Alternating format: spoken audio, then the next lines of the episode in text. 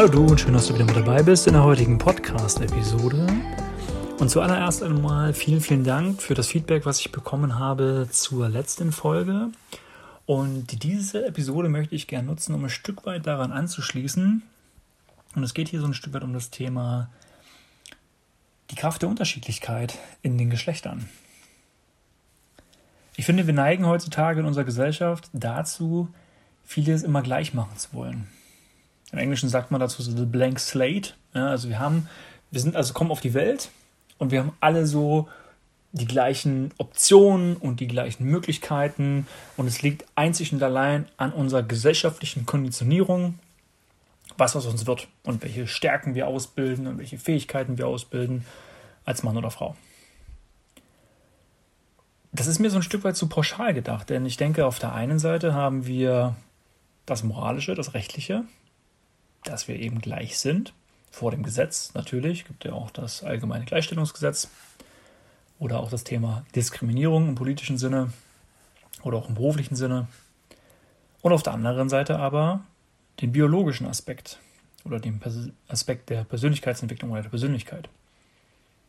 Die Dinge, von denen ich jetzt spreche, das sind Tendenzen.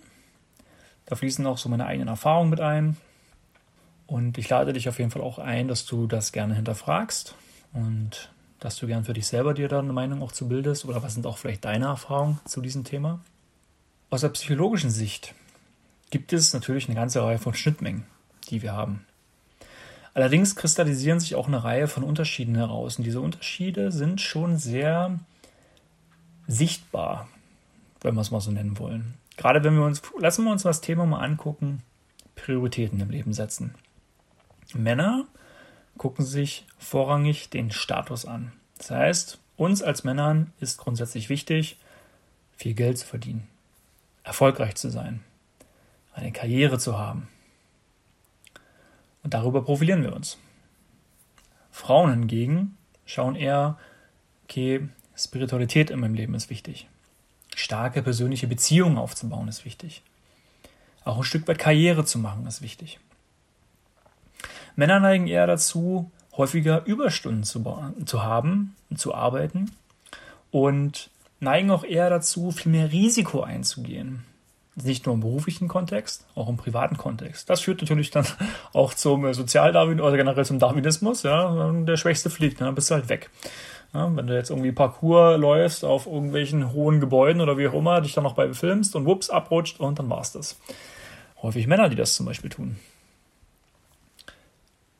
Es wird ja auch nicht äh, selten zu Gehör gekommen sein, dass Frauen zum Beispiel sich sehr stark ausdrücken über das Thema Kommunikation. Also sehr viel reden, auch viel mehr reden als Männer.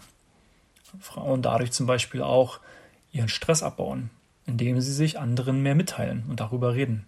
Männer machen das nicht so. Männer ziehen sich dann eher zurück in diesem Bereich, machen das eher unter sich aus. Du kannst auch schon bei Kindern zum Beispiel beobachten, gab es auch eine Reihe von interessanten Studien dazu, da hat auch, äh, ich glaube, Michael Winterhoff heißt da, ähm, darüber mal geschrieben, dass sich Mädchen eher interessieren für Emotionen. In dem Fall auch schon sozusagen für Menschen. Ja, für die Beziehungsebene bildet sich da aus. Jungs hingegen gucken häufig auf haptische Dinge, abstrakte Dinge. Dinge, die Ecken und Kanten haben. Etwas, was ich greifen kann. Und wenn ich das mal so ein bisschen reflektiere, wie war das bei mir eigentlich als Kind? Ich kann mich erinnern, im Kindergarten gab es die linke Ecke, da waren dann halt Puppen und solche Geschichten. Und in der rechten Ecke, da gab es dann Bauklötze und Autos. Und ich bin ganz automatisch als Junge zu den Bauklötzen und zu den Autos gegangen, weil mich das interessiert hat. Ich fand das spannend, dort, dort, dort daraus etwas zu erschaffen, etwas zu bauen. Fand ich ganz toll. Und ich habe auch eine Schwester und wir sind gar nicht so weit auseinander. Und das heißt, in meinem Haushalt gab es auch zum Beispiel Puppen. Aber das hat mich nie interessiert als Kind. Auf der anderen Seite ist es also auch so, dass Männer häufiger besser sind in der Wahrnehmung von Distanz, räumliches Vorstellungsvermögen, dreidimensionale Wahrnehmung, diese ganzen Dinge. Kommt ja auch wieder aus der Evolution. Ja? Wenn es darum geht, zu jagen, als Beispiel. Ja? Also Dinge, die eigentlich aus dem natürlichen Menschenverstand her irgendwie herkommen. Und selbstverständlich war es so, dass wir vor eine Reihe von Jahren nicht die gleichen Voraussetzungen hatten. Gerade für Frauen jetzt natürlich in dem Fall. Was sich aber heutzutage geändert hat. Oder die letzten Jahre schon geändert hat. Das ist sogar so, dass Frauen die Männer in dem Bereich übersteigen. Gerade was das Thema angeht, häufiger Abitur zu machen, besseres Abitur zu machen, auf die Universität zu gehen, häufige höhere Absolventenquote zu haben, mit besseren Noten. Ja. Interessant ist aber zu beobachten, gerade zum Beispiel bei egalitären Staaten, ja, die nordischen Staaten, wie zum Beispiel Schweden, Holland, Finnland, äh, Holland, Norwegen, Finnland und so weiter, dass man da beobachtet, dass Männer eher trotzdem wieder in die typischen MINT-Fächer gehen, ja, technische Fächer, Maschinenbau, Naturwissenschaften, Informatik, und Frauen sich eher den gesellschaftlichen Fächern widmen oder halt dann in die pädagogische Richtung gehen, ja, Krankenpflegerin werden und so weiter. Ist ein interessanter Aspekt. Und für Frauen ist es natürlich heutzutage auch schwierig, diesen Spagat hinzubekommen: Job, Karriere, Familie. Und Frauen werden ja nun mal Mutter. Und das ist ja auch was Wundervolles. Und ich glaube, dass es für die meisten Frauen auch nichts Schöneres gibt, als Mutter zu sein und sich um die eigenen Nachkommen zu kümmern und dafür halt auch Zeit zu haben. Als Mann kann ich das nicht. Da bist du mir als Frau in dem Bereich überlegen. Und wenn sich eine Gesellschaft entwickeln will, brauchst du ja Frauen in dem Bereich, weil sonst kannst du als Gesellschaft da nicht wachsen. Weil Frauen sind ja Inkubator für Nachkommen.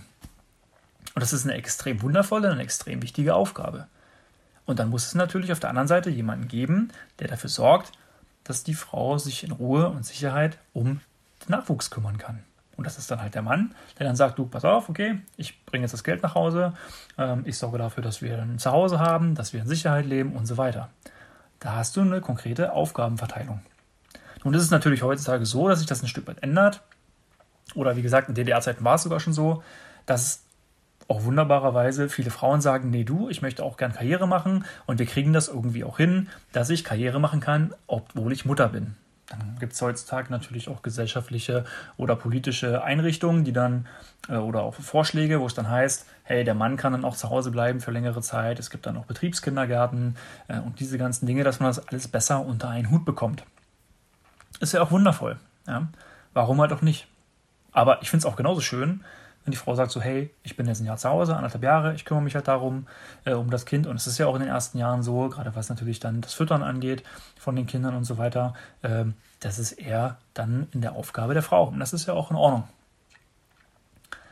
Was es dann häufig bedeutet, einen kleinen, kleinen Karriere oder einen Karriereknick hinzunehmen. Das stimmt, das ist dann in dem Fall der Nachteil. Und das ist zum Beispiel einer der Punkte, äh, warum es dann diese sogenannte Gender Pay Gap gibt. Ja? Aber nicht aufgrund dessen, dass es Mann und Frau gibt, sondern aufgrund dessen, dass Frauen Mutter werden. Und dann vielleicht im Nachgang zum Beispiel häufiger Teilzeit arbeiten, wohingegen der Mann dann wieder Vollzeit arbeitet.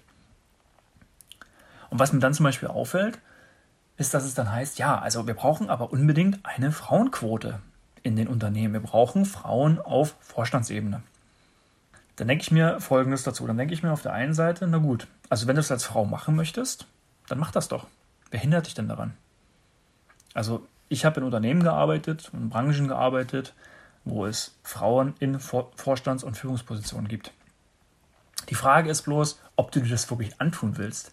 Ich frage mich zum Beispiel halt nicht, okay, warum sind dazu weniger Frauen, sondern ich frage mich, warum gibt es sogar so viele Männer, die sich das echt antun? Ja, schön 80 Stunden Woche durchziehen, mindestens 24/7 erreichbar sein, ja, dann immer wirklich gucken, okay, Haifischbecken, äh, wie, was macht der Wettbewerb, nicht, dass die uns irgendwie ausstechen, immer in Competition zu sein, ja, also sich an dem Stress hinzugeben, die ganze Zeit erreichbar zu sein, Haufen zu reisen, die ganze Zeit überall irgendwo zu sein, ja, und dann auf einmal festzustellen, boah, warte mal, ich bin irgendwie zum dritten Mal geschieden, ich sehe meine Kinder irgendwie kaum, ich fange an Burnout zu kriegen, Depressionen zu bekommen, nehme irgendwelche Mittelchen, damit ich besser schlafen kann, merke, dass mein Sport, meine Bewegung viel zu kurz kommt, ernähre mich nur noch scheiße, diese ganzen Dinge, auf einmal stelle ich fest, boah, äh, mir geht's überhaupt nicht gut, ich fange an zu zittern, ich habe irgendwie vielleicht sogar schon suizidale Gedanken und warum mache mache ich das eigentlich? So, und dann gibt es einen Teil der Gesellschaft, der sagt, ja, warte mal, das müssen jetzt auch Frauen machen.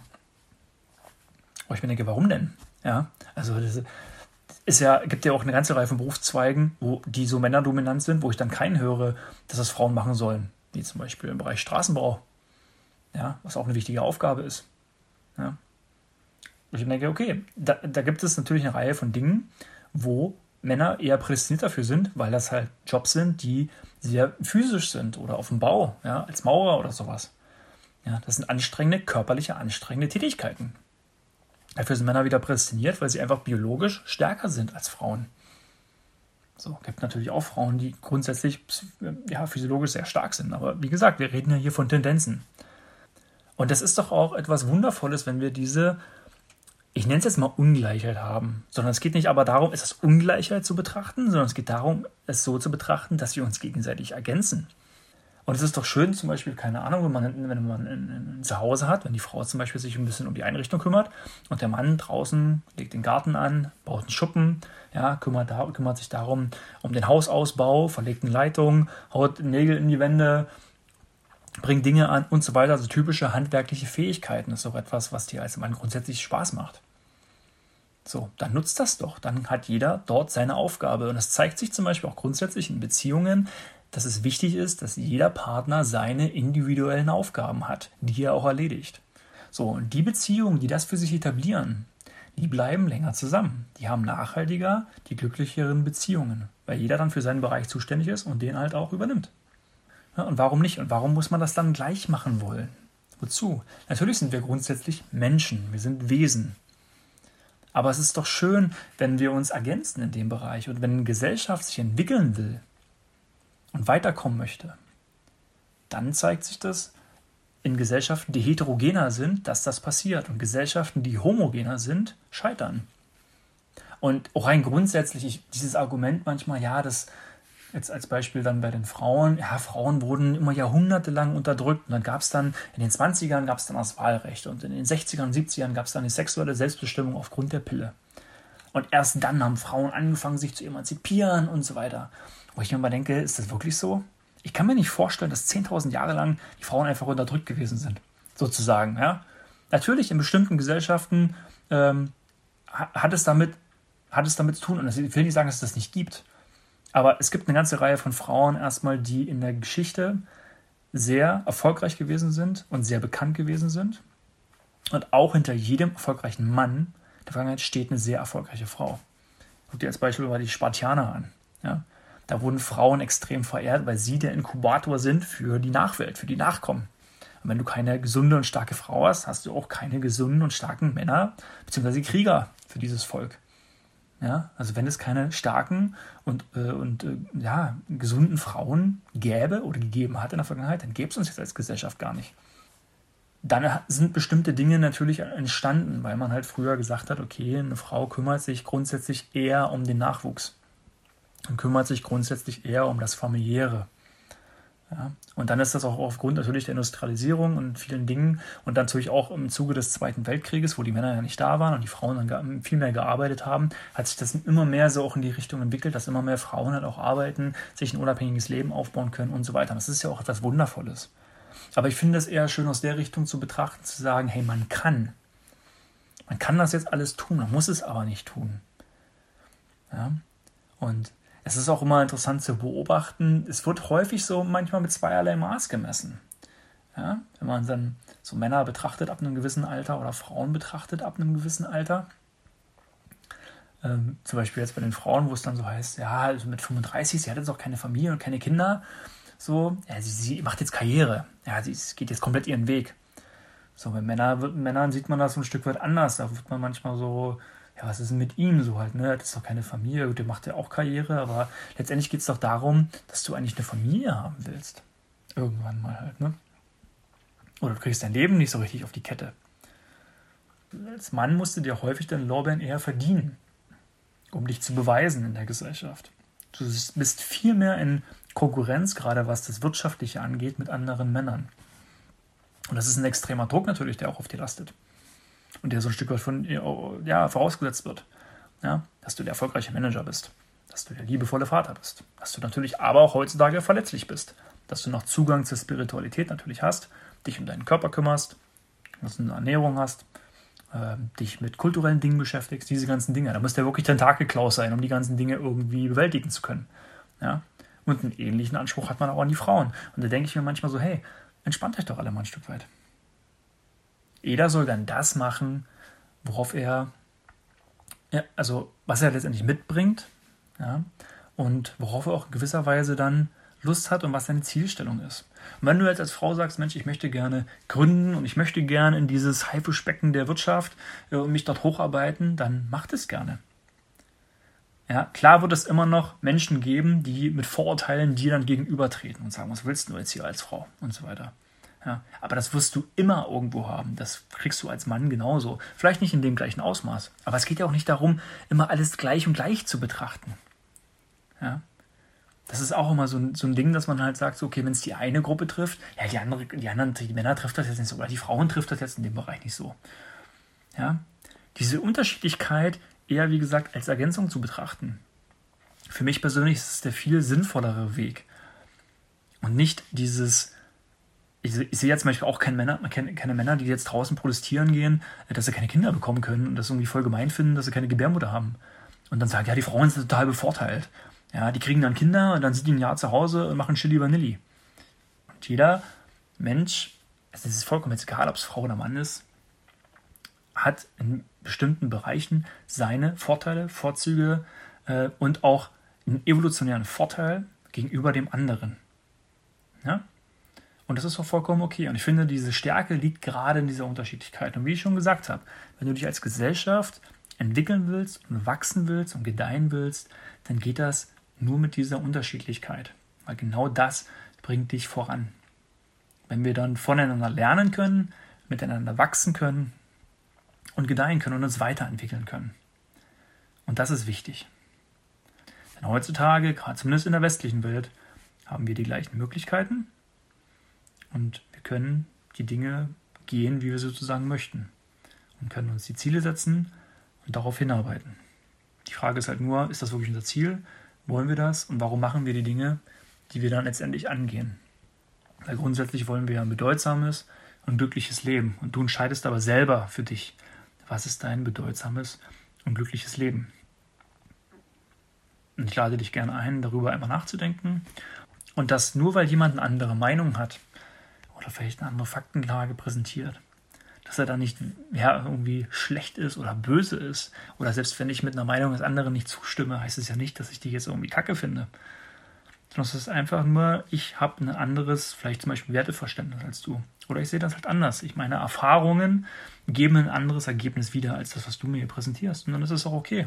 Du hast deine Meinung, die ich akzeptiere. Und ich habe meine Meinung. Und ich wünsche mir einfach von dir, dass du diese auch, auch akzeptierst, auch wenn du die nicht teilst. Ja, dann würde ich mich freuen, wenn du in der nächsten Folge auch wieder mit dabei bist. Wünsche dir bis dahin alles, alles Liebe und äh, das macht dir noch einen wunderschönen Tag.